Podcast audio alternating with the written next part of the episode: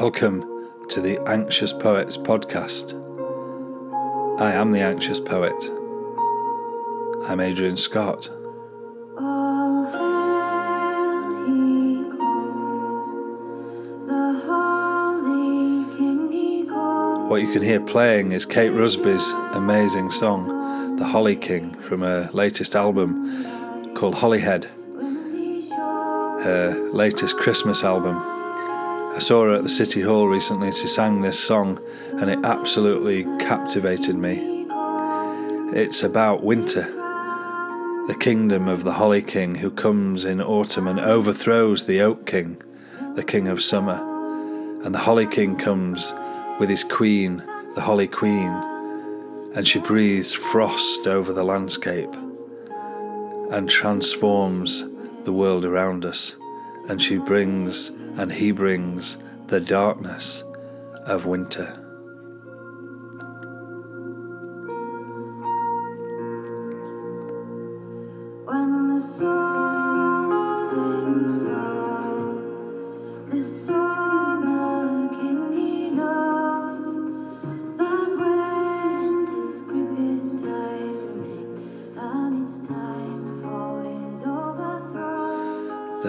Winter's grip is tightening and it's time for the Oak King's overthrow. So, this podcast is looking at winter, looking at Christmas. And for anyone who suffers from anxiety or depression, these are difficult times in many ways.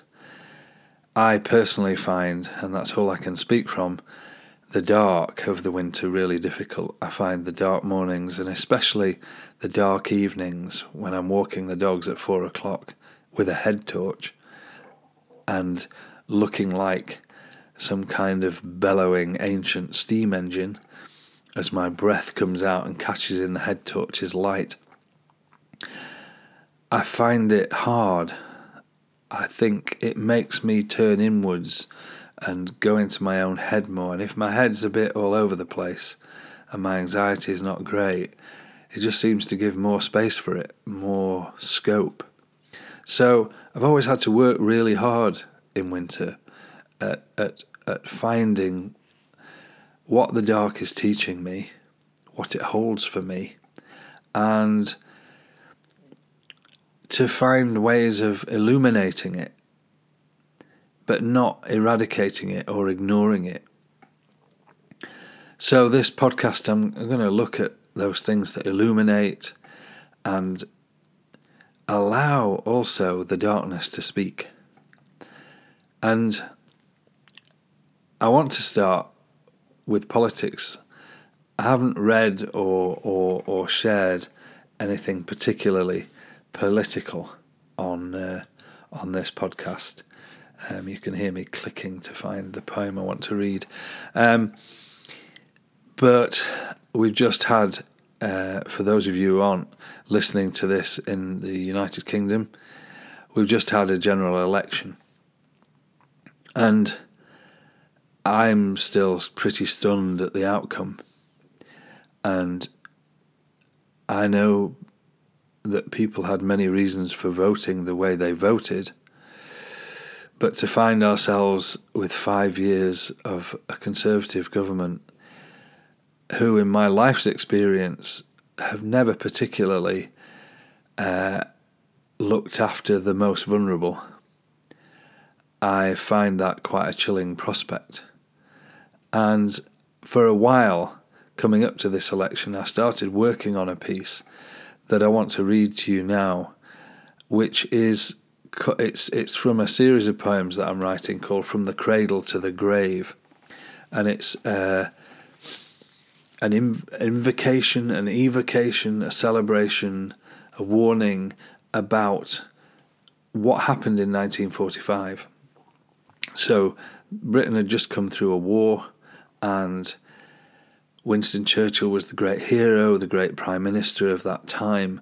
But astonishingly, people of Britain elected uh, a government led by a Labour Prime Minister called Clement Attlee, a rather bookish man, uh, very intelligent, um, somewhat quietly spoken, um, and on a mandate to set up the welfare state.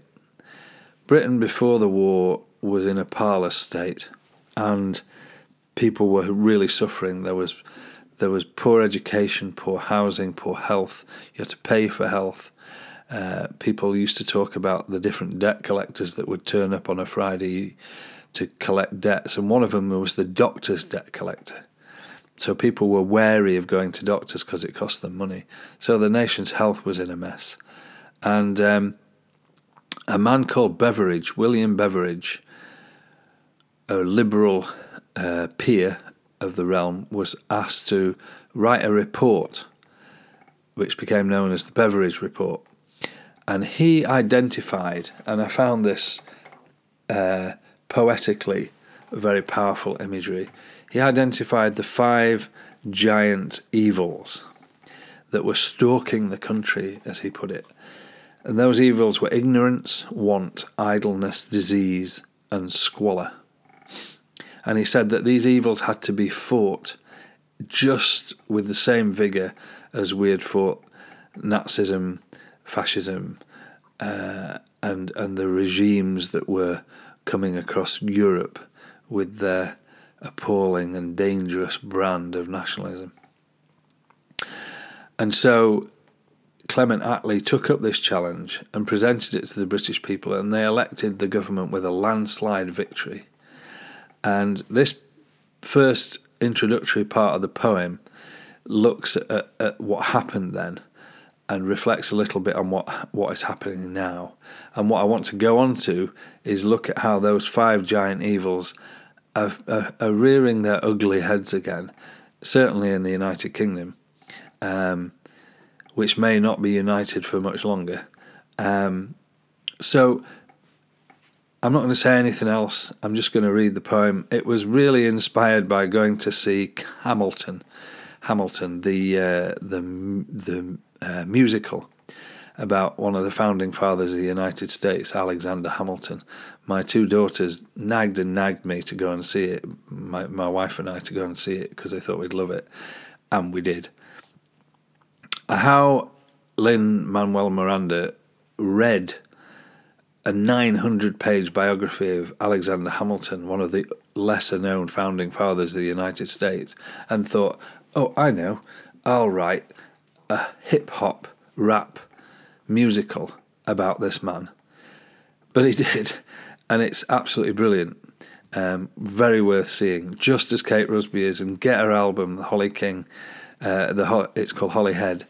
It's fantastic. So, this poem was somewhat inspired by by the way uh, Hamilton uh, is is is written.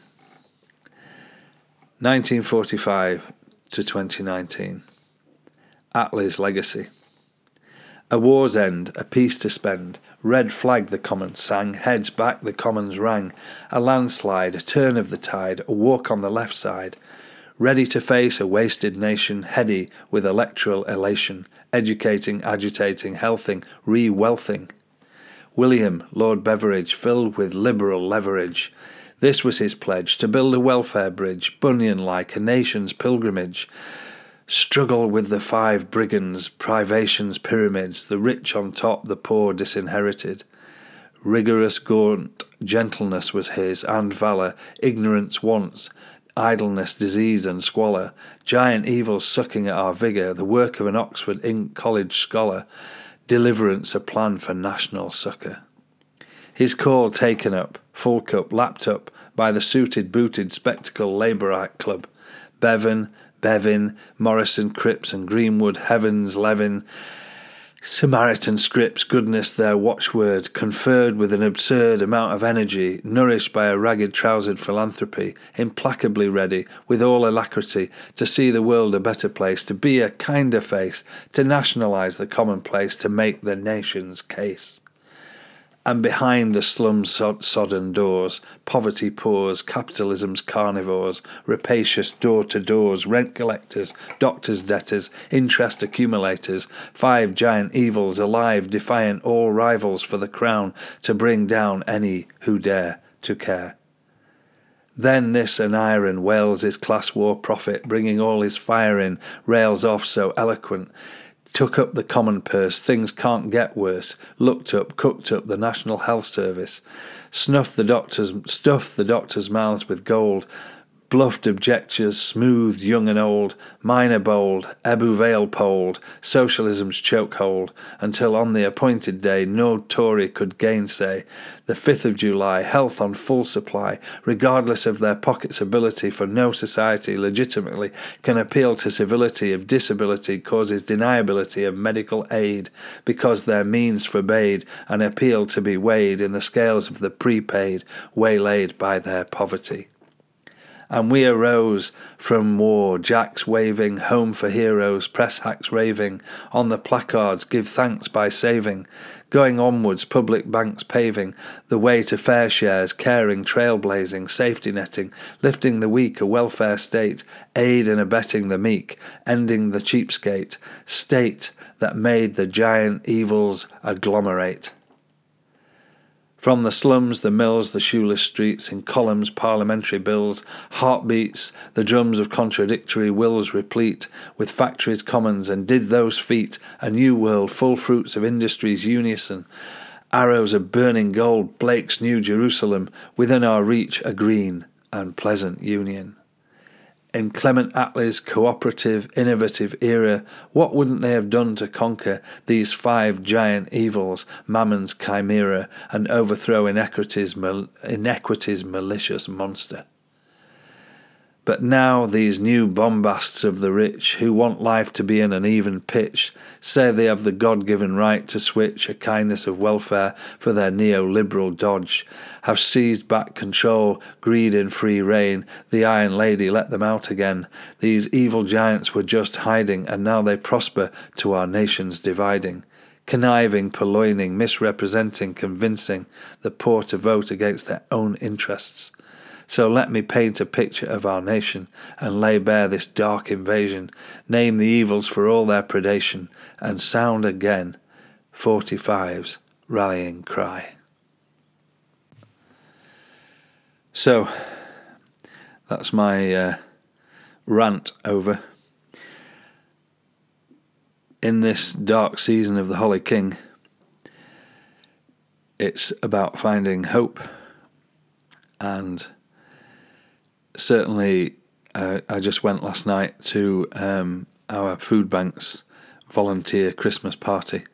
Um, amazing to see the generosity of people with their time, to see the church full of donations, which have come a lot after the election, um, to the food bank. Scandalous that we need them. It's scandalous, but people's generosity and willingness to help has to be a source of hope. It has to be the thing that brings us together. And Christmas certainly is a time to think about all the people around us, those lonely people, our families, the difficulties of our families, the traumas.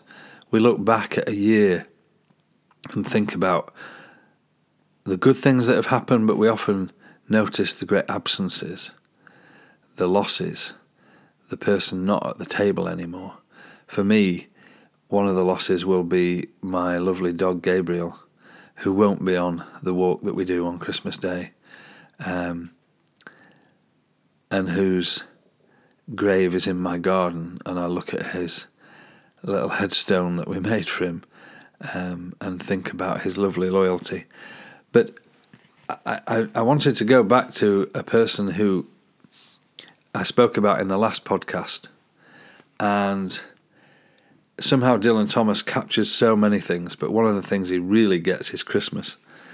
And uh, if you've never read it, A Child's Christmas in Wales by Dylan Thomas, I've got a lovely little uh, version of it illustrated by Edward uh, Ardizzone. I think that's how you pronounce it. Um, it's just magical. It, it, it captures so much of what a childhood in this in this kingdom was about. Um, and I'd like to read a little bit of it. And then I've got a couple of poems that I've written myself about Dylan Thomas um, as a bit of a Christmas cracker, if you like. Um, so this is towards the end of the Child's Christmas in Wales. Bring out the tall tales now that were told by the fire as the gaslight bubbled like a diver. Ghosts wooed like owls in the long nights when I dared not look over my shoulder. Animals lurked in the cubbyhole under the stairs where the gas meter ticked. I remember that we went singing carols once, when there wasn't the shaving of a moon to light the flying streets. At the end of a long road was a drive that led to a large house, and we stumbled up the darkness of the drive that night each one of us afraid, each one holding a stone in his hand in case, and all of us too brave to say a word. The wind through the trees made noises as of old, unpleasant and maybe web footed men wheezing in caves. We reached the black bulk of the house. What shall we give them? Hark the herald? No, Jack said. Good King Wenceslas, I'll count three. One, two, three, and we began to sing, our voices high and seemingly distant in the snow felted darkness round the house that was occupied by nobody we knew. We stood close together near the dark door. Good King Wenceslas looked out on the feast of Stephen, and then a small, dry voice, like the voice of someone who has not spoken for a long time, joined our singing a small, dry, eggshell voice from the other side of the door, a small, dry voice through the keyhole. And when we stopped running, we were outside our house. The front room was lovely. Balloons floated under the hot water bottle gulping gas. Everything was good again and shone over the town. Perhaps it was a ghost, Jim said. Perhaps it was trolls, Dan said, who was always reading. Let's go in and see if there's any jelly left, Jack said, and we did that. Always on Christmas night there was music. An uncle played the fiddle, a cousin sang Cherry Ripe, and another uncle sang Drake's drum. It was very warm in the little house. Auntie Hannah, who had got on the parsnip onto the parsnip wine, sang a song about bleeding hearts and death, and then another in which she sang said her heart was like a bird's nest. And then everybody laughed again, and then I went to bed. Looking through my bedroom window, out onto the moonlight and the unending smoke coloured snow, I could see the lights in the windows of all the other houses on our hill, and hear the music rising up from them up the long, steadily falling night. I turned the gas down. I got into bed. I said some words to the close and holy darkness, and then I slept. I said some words to the close and holy darkness, and then I slept. Wow, isn't that beautiful? The close and holy darkness. So that's definitely one of the things that I feel about Christmas that there's a close and holy darkness, no matter what you believe or don't believe in. People for millennia, I think, have recognized as we get towards the winter, winter solstice and the time of intense darkness where there's no moon in the sky. Apparently, Uh, in some of the things I've read about the solstice, the whole word Yule, Yuletide, comes from the, the, the idea of a wheel the wheel of the year, that the sun was on a wheel and it turned and it turned and it turned towards winter. And then on the solstice, it stopped. And there was a great fear that it would stay stopped and that it wouldn't come back. And so people honoured that wheel with wreaths on their doors in the shape of the wheel, with Yule logs, and and with the greenery of the season. So the holly berries and the mistletoe bough and the mistletoe berries were all about fertility. It was about people praying to the close and holy darkness that this dead time of the year, when the earth looks completely barren, wouldn't be the end. And so th- there's many people say that the red berries are the menstrual blood of the earth, and that the um, the mistletoe berries are like the semen of the earth. So it's all visceral, bodily uh, celebration that we that we engage in at Christmas, and and the fuzz and and the fug and the froth of the commercialized Christmas.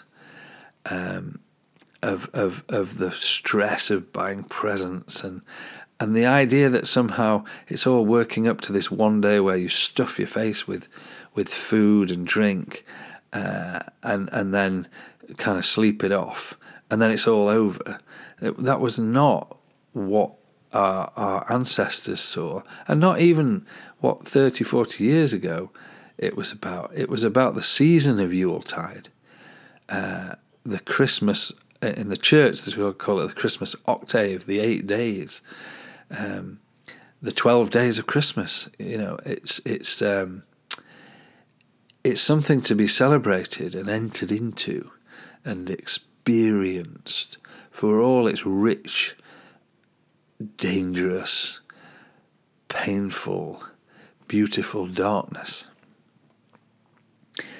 Um, I said I'd read a couple of, of my own pieces um, about Dylan Thomas as a way of, I suppose. Um, sorry, you can hear me moving the mouse. Um, as a way of of honouring his legacy. So this first one was written uh, in Laugharne. It's called Ode to Dylan Thomas. A sweet resistance slowly steals over me to the flow of the humdrumming, news cycled, recycled, same as it ever was, broadcast world. Then there are the noisy cackle croaked, black capped, castellated rookeries of chatter above my head from the crumbled down brown as owl's castle. The view of the reed green, sea green marshes and the skittle masted, taking the rising, star of Wales, paint nabbed hulls on sea breasting boats, lap slapped, laid out estuary, was yours once, before mine. It's been tourist boarded, info boarded, signposted to Dylan's boathouse, the birthday walk, your spoken words on driftwood installations and municipal bench slats. Who has your courage, has your bluster and bombast, to cut through the verbiage, the carnage, the fake outrage, to write the seascapes, the estuaries, the channels of our dreams? To articulate a whole town breathing, wreathing, interleaving, reality in a cloud full of lark song, spark home to love lighting, the children's feet in yearfuls of streams, unforgotten tears. The shed you wrote in, smote the page in, walked the wobbly plank of lyrical fidelity in, your spoken pagecraft that collared our attention, bright heaven of invention. A life spent ticking the clock round to flashes of lucidity, to high tides of liquidity, where words are not weapons, but ploughshares to serenity, whispers of infancy, litanies to the ordinary, keepsakes of infinity. I wrote that sitting looking out on the estuary in Laugharne. I've got a bit of a cold, sorry. Um, and, and, and that idea of a sweet resistance slowly steals over me to the flow of the humdrumming, news cycle, recycled, same as it ever was, broadcast world. You know, the older you get, the more you listen to all of this, the news, it's same as it ever was. And I love the idea that somehow Dylan and poets in general speak through all that chatter and they give us another view and and that homage at the end, a life spent ticking the clock round, to flashes of lucidity, to high tides of liquidity where words are not weapons, but ploughshares to serenity, whispers of infancy, litanies to the ordinary, keepsakes of infinity. That's what poetry does. It gets into your heart. David Whyte says it's it's it's the language with against which we have no defence. It gets under your skin like music. And so uh, the other piece I'd like to share with you is a bit of a like a Christmas cracker popping out with a crown and a toy and okay it's not a crap joke it's a poem it's called the Browns Hotel um, which is where Dylan would go and drink every day when he lived in Laugharne he'd meet his uh, his dad for breakfast a liquid breakfast. They do the crossword he'd go there at night. He uh, he loved the the the press and um, and uh, camaraderie and joyous uh, celebratory atmosphere of a pub, and uh, this one was no exception. So, uh, and Christmas time is a time when when we like to, some of us like to have a drink. It was the death of him, unfortunately, because it's got that double-edged sword. But uh, it also, you know, it it it gives us that sense of having a pint together of of the beautiful friendship that you get from the clinking of glasses. The Browns Hotel. This elbow smooth bar, these hand pulling, piston pumped beer spouts, the round, bristle bred, wire portioned dartboard, this shuffle booted, varnish flaked, plank wooded floor, the Browns Hotel. Here were the pints, the potted heaven. Hangover perdition, stand to speak, song sung pulpit, whiskey chasing, bard's cockpit, the fleck and ebb, the strings of opinion bowed by beer, the Browns Hotel. The rag rugged head, the pudge pork cheeks, the boil sweet teeth, the ciggy tipped lips, the bombazine pupils in the sea blue eye pools, the ear shelled memory spools in the Browns Hotel. The hand around the glass, the mind still uncudgelled, not yet beer beaten, formed by hearing, receptive to the colloquial, the local, the uniquely comical, the bright sentences, the trite terms symphonic in the Browns Hotel. Let us sit and hear.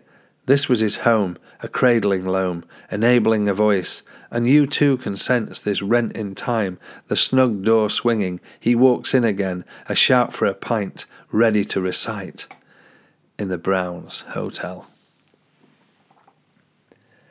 I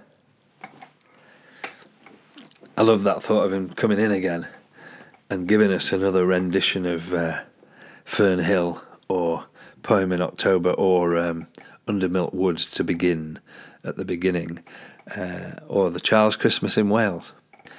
Um, so that's a bit of like my Christmas card to you all. I'm I'm really touched by how many people have listened to this podcast. Um, it obviously finds a little resident home somewhere inside you, um, and and it makes me feel uh, touched that that you all find a home in this, and so do I.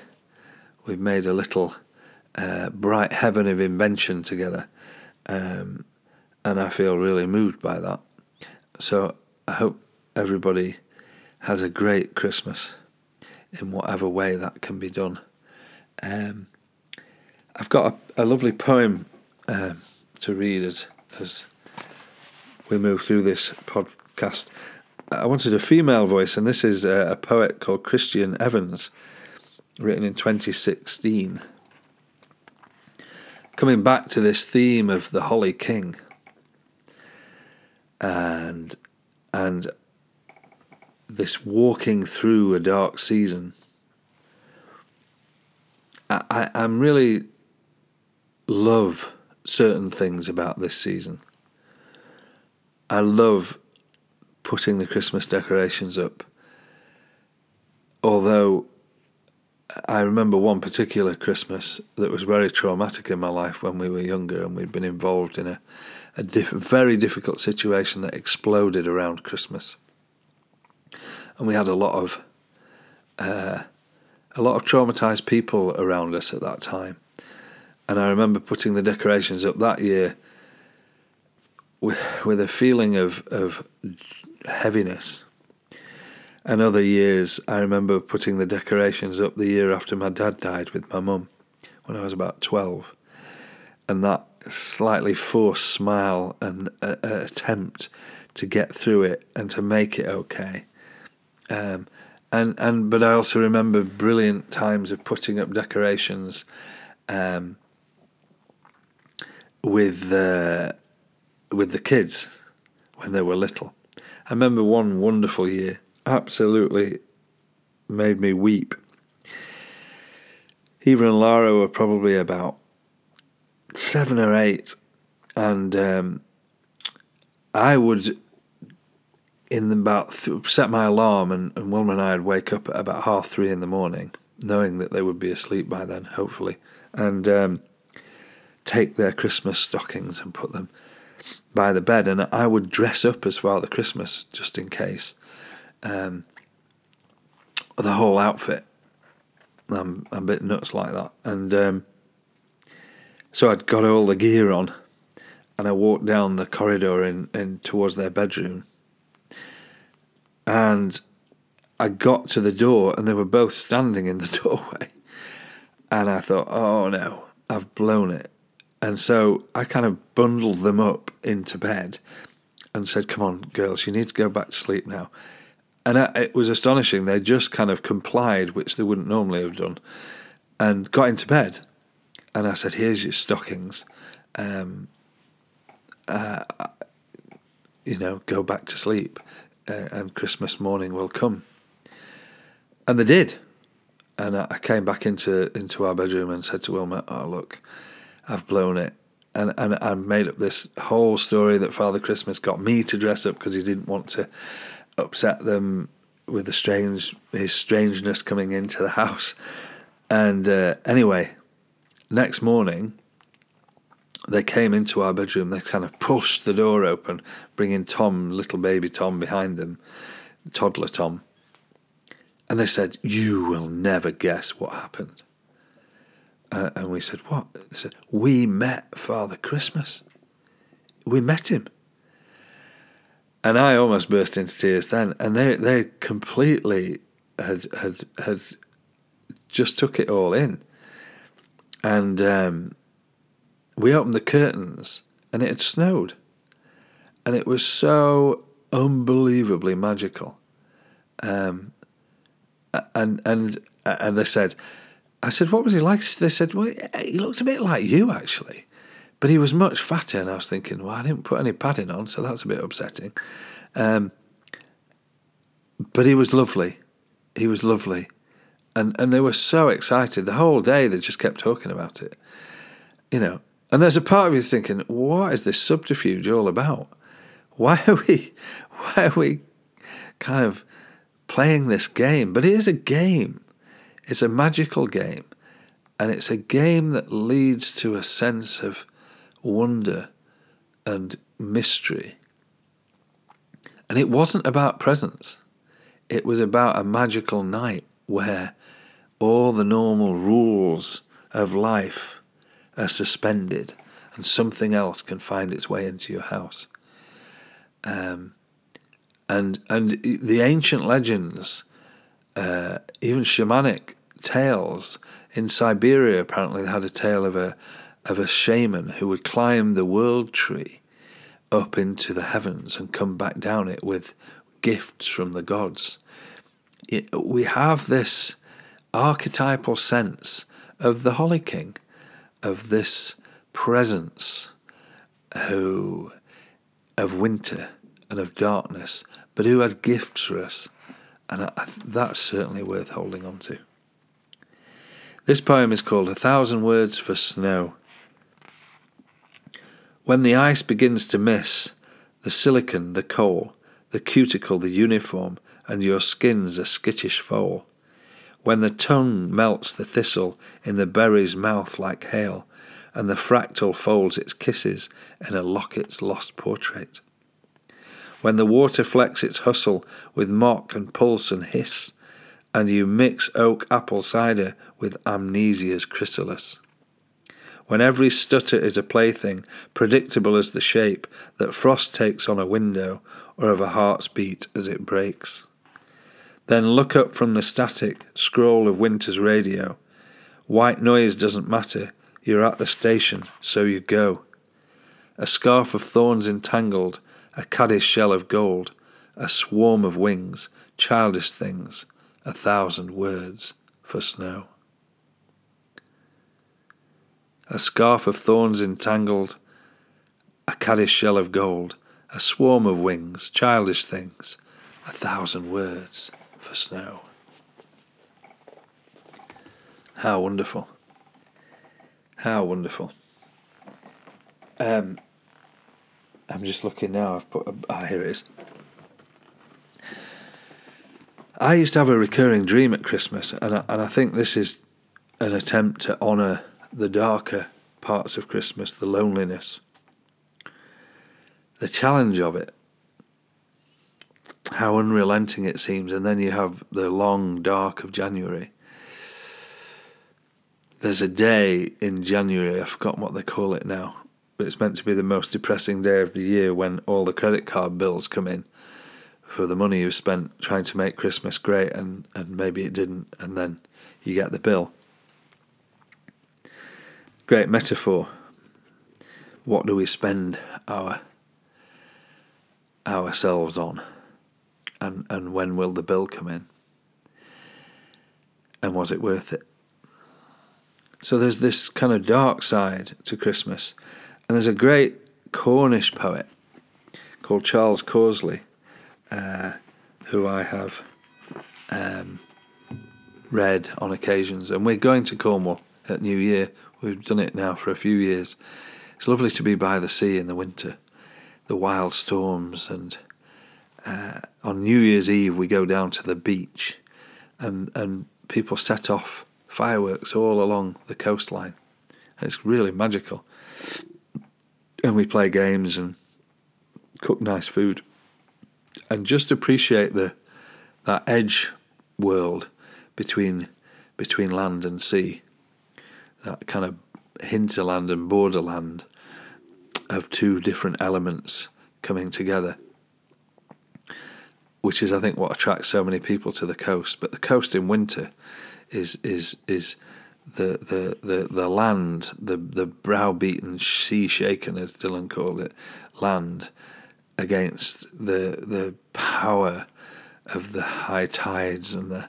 I remember one year being in Cornwall and it was a particularly high tide and it came right over the street, and you realise that power of all that water, all that dark water. So this is a, a poem called Innocent Song, and uh, weirdly, when I was a kid, I used to have this um, reoccurring nightmare that Father Christmas had turned bad and my mum and dad had realised it, and we'd opened the presents, and, and, and then this dark Santa Claus would come into the house, and we'd have to hide or he would kill us. I know my psyche is a bit twisted, and and we'd hide in the paper. We'd hide in the wrapping paper, and I can remember in the dream hearing his boots moving through the. We were in the kitchen for some reason, and coming closer and feeling that terror. It never seemed to get us. And I, I, I, never told anyone for a long time. I thought, God, there's something wrong with me. You know, everyone's on about, oh, isn't Father Christmas great? And I'm having this weird dream. And then I found this poem, so I'll read the poem. It's called Innocent Song. There's a brilliant musical version of this poem by Show of Hands, the, the, the Devon and Cornwall uh, folk band. Innocent Song. Who's that knocking on the window? Who's that standing at the door? What are all these presents lying on the kitchen floor? Who is the smiling stranger with hair as white as gin?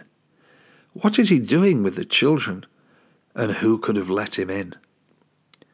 Why has he rubies on his fingers, a cold, cold crown on his head?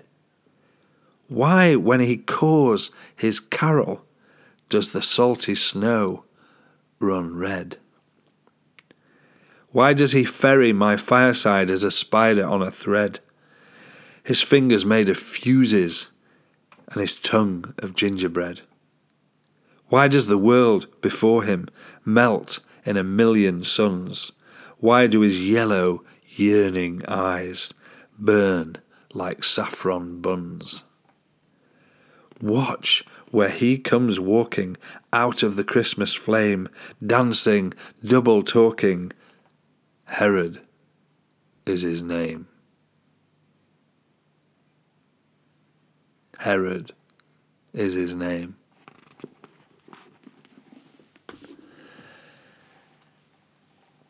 It's kind of going back to the politics at the beginning of this podcast. The the the Christian church was very shrewd in in this side of the hemisphere, this hemisphere, to put the birth of Jesus smack in the middle of winter, around the solstice.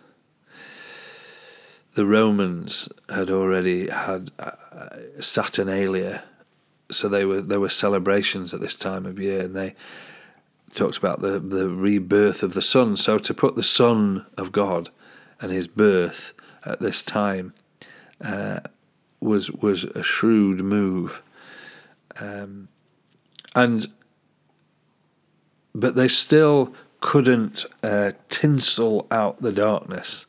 They couldn't um, bauble back in the sun because you know in the gospel the story of Jesus' is nativity is one of, of real trauma uh, and darkness and difficulty.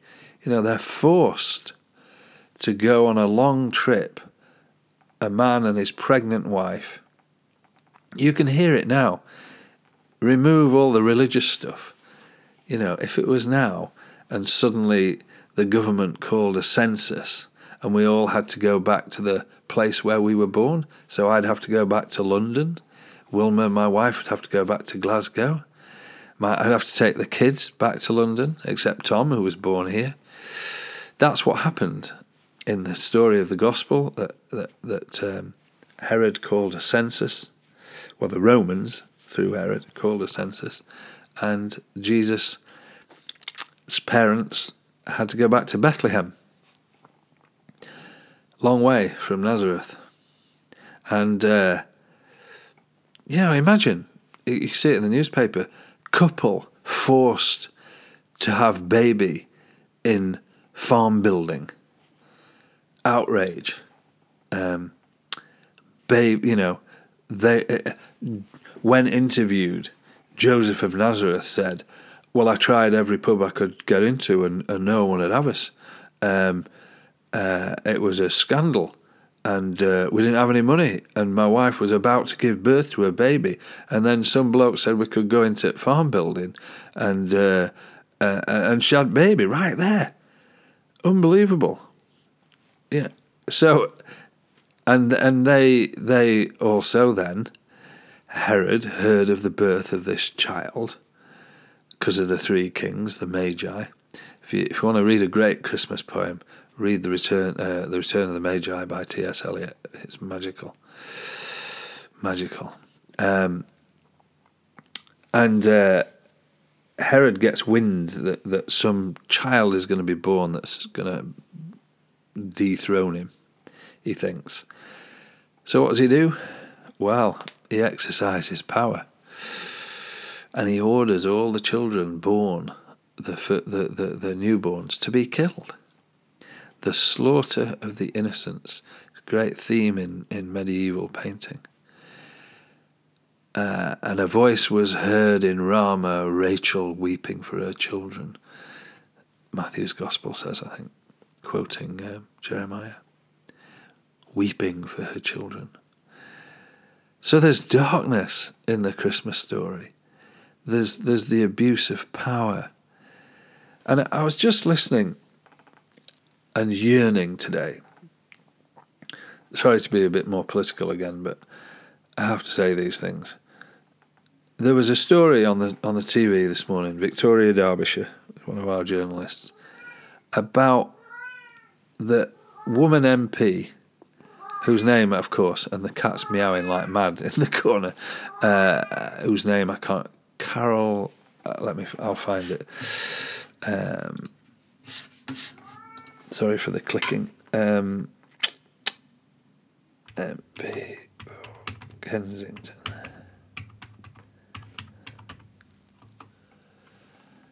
Emma Dent Coad. She's just been de uh, unelected. Oh, that's not the right word. Just lost her seat um, in Kensington. And for those of you from the UK, uh, Kensington is where Grenfell Tower was. She was elected in 2017, uh, around the time of the Grenfell fire. She knew people in it who had died. Um, it was a quite a strongly conservative seat, but she took it for Labour. Um, and and to all, from what I can work out, has been a good MP. But four weeks before the election on December the 12th, she was diagnosed with breast cancer. And she made a decision not to say anything about that. Not to, she said, neither to use it as a way of getting sympathy um, or, or, or to, to, to try and, um, I don't know, curry favour with the electorate in some way. And she kept it quiet. And she was accused of all kinds of things by one of the other candidates, so she said. But she she still kept her dignity, and and and she struck me as someone who had a, a level of integrity. And she lost by 150 votes, um, and she's having treatment. And I just thought, actually, oh, why can't we have more people have that sense of integrity, that kind of integrity that you get from the Christmas story?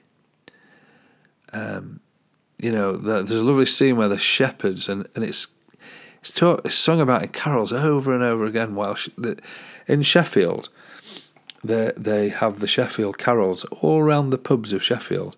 People gather, and their brass bands come and they sing the Sheffield carols, and they're traditional carols but with different tunes.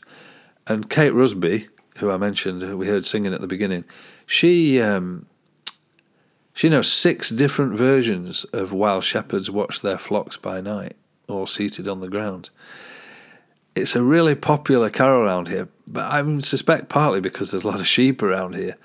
But um, that that that those guys turn up at the at the stable, the shepherds.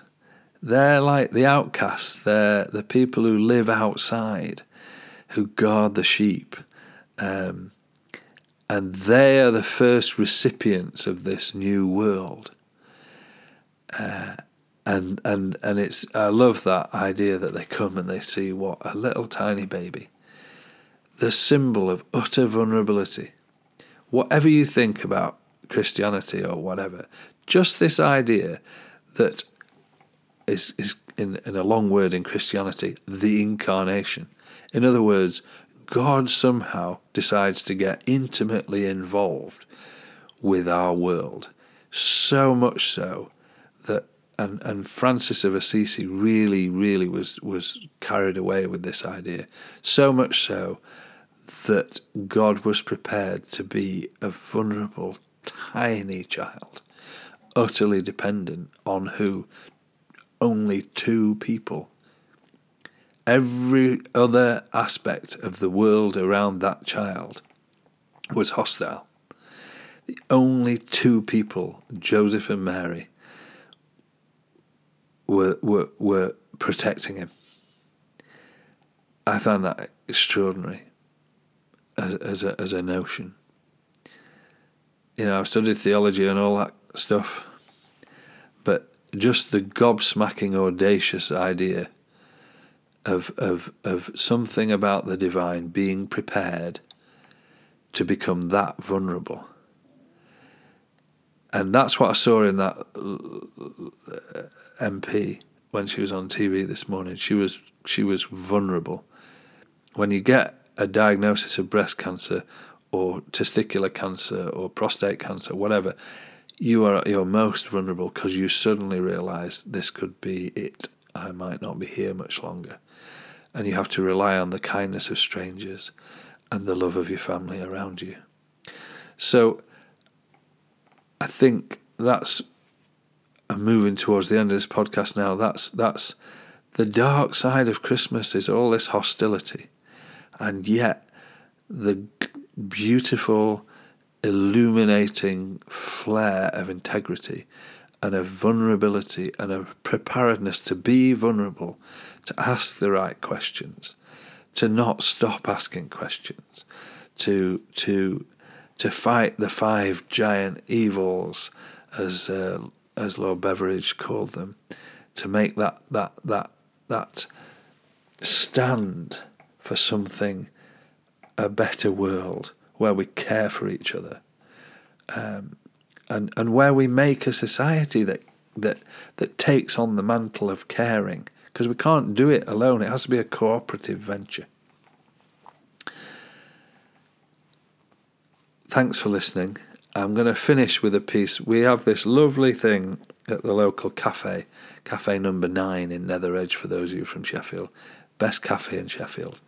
Um, it's one of these places that that you know you, you, you get you get uh, there's a there's a little micro pub being put together in uh, near where I live, and they're working very hard to make it look shabby and old. Cafe Nine just looks that way no one's tried. It just is. It's it's cool, shabby chic, without even trying, nonchalantly, cleverly. Um, and Johnny, who runs it, we've been trying to persuade him for ages that spoken word stuff is as good as music. He has lots of lovely music there, and uh, he, he, he's, he's, he's, he's, he's gone for it now. And uh, we have this thing called the Wednesday Word Smithy the Wednesday Wordsmithy, and we gather uh, people who are interested in the spoken word, and we do bits of writing exercises. Exercise is the wrong word. Imaginative explorations. Uh, of different things, and we bring pieces to read to each other. And it's a lovely little cafe. And at night, with the, the, the, the wood burning stove going and the coffee machine spluttering at us, um, we all sit and huddle round and we share lovely words powerful words, quite dark words at times, and um, and we take a theme sometimes. And the theme of the last one, appropriately, was Christmas decorations, and we were asked to bring one and then write about it. And I'm going to finish this podcast with my piece that I wrote about my decoration. He kneels in our decoration, rotund and uncomfortable, bald and supplicatory, red coated and trousered, black belt straining, black boots bending, black eyes strangely focused on the little crib, with neat and tidy mother arranged straw. Brown haired babe with a tiny blue blanket tucked up to his oxters, and calm, serene hands cupping his little milk sated belly. The obligatory and necessary hat under the knee of the sainted Nicholas, and the straw framing an even more haloed, hallowed, crown to the one away in his manger. Bleak midwintered, the no inn door closed stable settled Christ. When this bauble, this slightly saccharine and sentimental trinket, is placed by a grown up child's hand on the outstretched finger of a Nordic fir, then we all admit Christmas has overwhelmed us with a night's ageless serenity once again. When this bauble, this slightly saccharine and sentimental trinket, is placed by a grown up child's hand on the outstretched finger of a Nordic fir, then we all admit Christmas has overwhelmed us with a night's ageless serenity once again. I love the whole thing from Christmas Eve through to Boxing Day. Because I remember when I used to do retreats in monasteries, there's an ageless quality when you go into the choir of a monastery with the monks at night to do the night office. It feels utterly eternal. It feels like timeless. Like eternity is somehow stolen into the ticking clock of time. And it just feels the same every time. And that's what Christmas, there's something about that ageless serenity of, of the night on Christmas Eve when you look up at the stars in the cold midwinter sky. And you remember back as the tide rushes in of all the old Christmases. I love that in Scrooge each Christmas has a, a ghost of Christmas present, and that the, film in, in, in the musical Scrooge is, is Kenneth. I can't think of his name now, but he's a big, bold actor, and he's got a big booming voice, and he's giving Scrooge the milk of human kindness. You know, each Christmas is its own Christmas, but they're all brothers. He says the brothers that have come before me, and. Uh, it's that ageless quality to it, the ageless serenity of Christmas that I wish you uh, all and hope that you have. Something of that magical taste that the Holly King, with his Holly Queen breathing frost across the landscape, something of that taste, that milk of human vulnerability and integrity and kindness that, that will last you or through 2020. I look forward to talking again. I'm Adrian, the anxious poet. Merry Christmas.